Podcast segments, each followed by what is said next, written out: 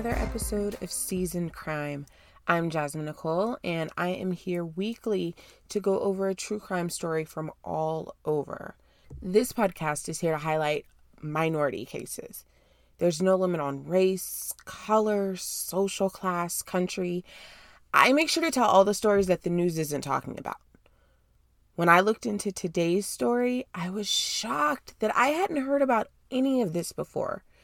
Today, we are going to talk about a wrongful conviction case. All of the men that we're going to talk about today were black men who were victimized by the same white detective in Philadelphia, Pennsylvania. May 19th of 2012, 21-year-old Robert Ramser and his girlfriend Latia Jones were hanging out at Robert's home in Philly. Robert was on the inside of the home, but according to witnesses, Latia was outside on the porch. A man came up to the house asking if Robert was home, and Robert eventually ended up coming out of the house. But as soon as he came out, shots were fired. Robert was able to start running after he'd gotten shot, but he didn't get very far. He had been shot a few times already, and when he fell, the shooter stood over him and fired another round in the back of his head. Robert was shot a total of eight times, and Latia, who really was just caught in the crossfire, was shot a total of three times. Neither of them survived. The shooter was able to get away on foot, and by the time the cops showed up, he was long gone. No one for sure had knew the reason for this, but based on first impressions of the crime scene, this looked pretty targeted. As the cops were trying to piece things together, they realized that Robert Ramser was the intended victim of this crime because only six days prior, Robert testified for the prosecution in a murder trial for a childhood friend by the name of Garland Dottie. Garland eventually ended up pleading guilty to manslaughter, but by the time Robert and Latia was murdered, it was believed that this was retaliation because, I mean, he snitched, to be honest. Although the cops better understood now why Robert and Latia were shot, they still needed to figure out who actually shot them. Witnesses described the shooter as a black man who was wearing a gray hoodie and dark blue jeans. Eventually, cops said the shooter may have been dropped off close to the home by someone in an older model Ford Taurus, but there were no witnesses to count on this vehicle. On June 19th, exactly one month later, Detective Philip Nordo brought in a man by the name of James Frazier for questioning about the murders. He said that his reason for singling out James was because he was given up by an informant. Detective Nordo questioned James and eventually he walked out of the room with a signed confession from him. James's statement said that this was in fact payback for Robert's testimony against Garland. One of Garland's friends by the name of Tevion Robinson found out that Robert testified. The night of the shooting, it was, was Tevion, James, and James's half brother, Tenzel. They were all hanging out, and Tevion mentioned that he wanted to kill Robert because he was a rat in the Garland case. All of them got together and they drove to Robert's house, but no one saw him when they passed by, so they ended up going off to the side and parking. Tevion pulled out a phone and called someone, they didn't know exactly who, but he called someone, and whoever he called on the other line did confirm that Robert was in the home. That's when Tevion got out of the vehicle and told James to stay in the car and wait for him. Tevion walked over to the house, and the next thing James knew, he heard gunshots going off. James didn't know what was going on, but Tevion ended up running back to the vehicle, yelling at him that they needed to go, and they ended up driving off. Based on this confession, James was charged with two counts of first degree murder, aggravated assault, and a weapons violation. There was no other evidence in this case at all, but James went to trial in Philadelphia County on September 9, 2013.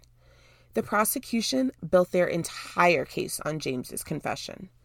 The lack of evidence, though, it wasn't necessarily without trying.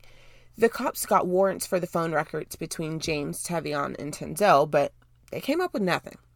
Even with no actual proof, James was convicted of third degree murder, conspiracy, and retaliation, and he was sentenced to life in prison. Neither Tevion nor Tenzel were charged with anything at all, which, just as a sidebar, um, just a note for myself, this one threw me completely off because if they're being if they're charging James based on his confession, yet James's confession does implicit all three of them. How is it that James is the only one that gets touched at all in this case? He did end up appealing this conviction in 2015, but the Pennsylvania Superior Court upheld the original sentence. Now we're going to go to June of 2016 with a man by the name of Gerald Camp, who was convicted of illegal possession of a firearm and possession of a firearm with an obliterated serial number.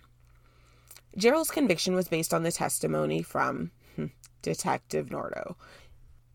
In a similar statement as before, Detective Nordo said that his information came from an informant named Raheem Friend. This informant was the brother of Gerald's girlfriend. The girlfriend, who was never identified by name, insisted that the gun was not Camp's gun. She stood her ground until Detective Nordo let her know that if she didn't fall in line with the story, he would call CPS on her. So I'm not sure if there was already some kind of CPS history or um, if she was just terrified by the idea of a CPS case being opened on her or looking into her. So Either way, it terrified her, so she ended up falling in line and she ended up going along with the story.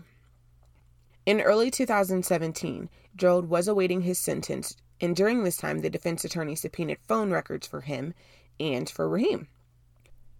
From the information they gathered when reviewing the phone records, it turns out that Detective Nordo and Raheem spoke frequently, so they were actually able to gather some unexpected information on this call.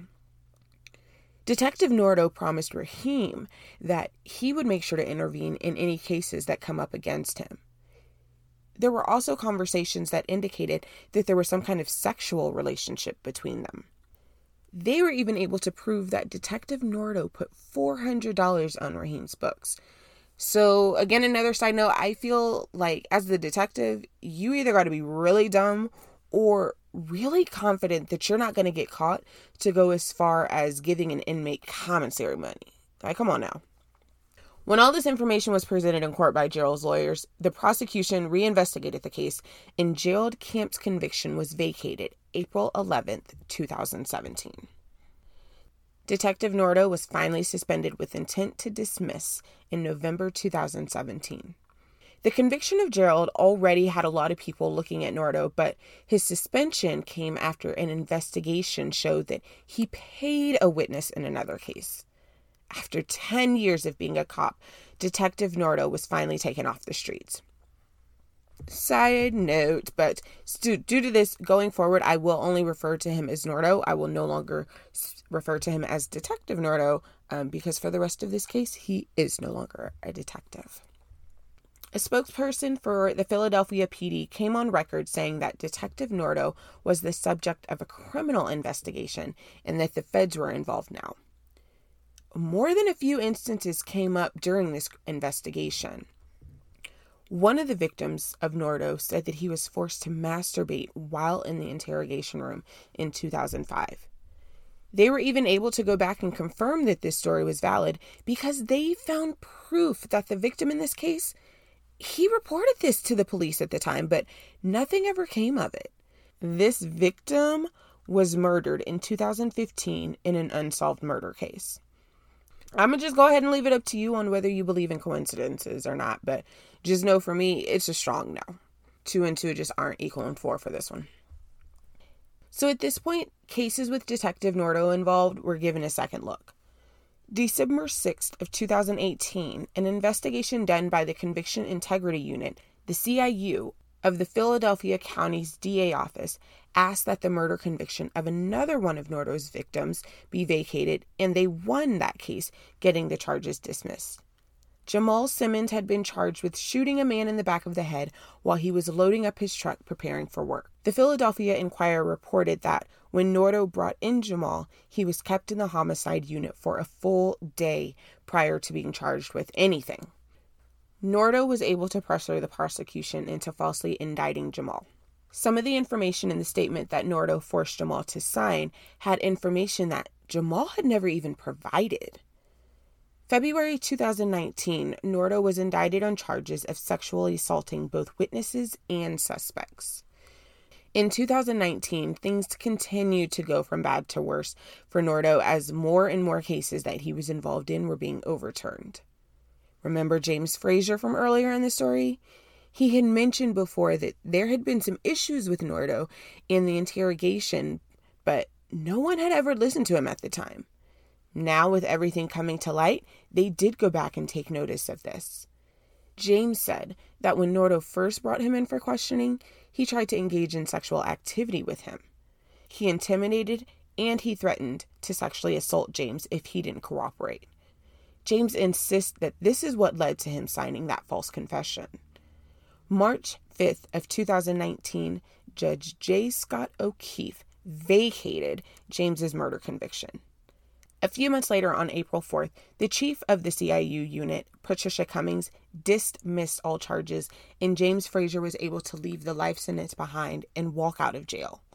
About a week after his release, James filed a civil rights lawsuit against Philip Nordo, as well as the city of Philadelphia. The lawsuit claims that the department knew of credible complaints about Nordo as early as 2005 while Nordo was still a detective. It was known against multiple reports that Nordo groomed suspects for sexual relationships, and he even promised leniency or sometimes money in return. The lawsuit spoke to how Nordo used his position of power to get signed statements that were either completely false or knowingly inaccurate. In May of 2019, the amazing Patricia Cummings dismissed the murder conviction of another one of Nordo's victims. Sherman McCoy was an intellectually disabled 20 year old who had the comprehension of a second grader.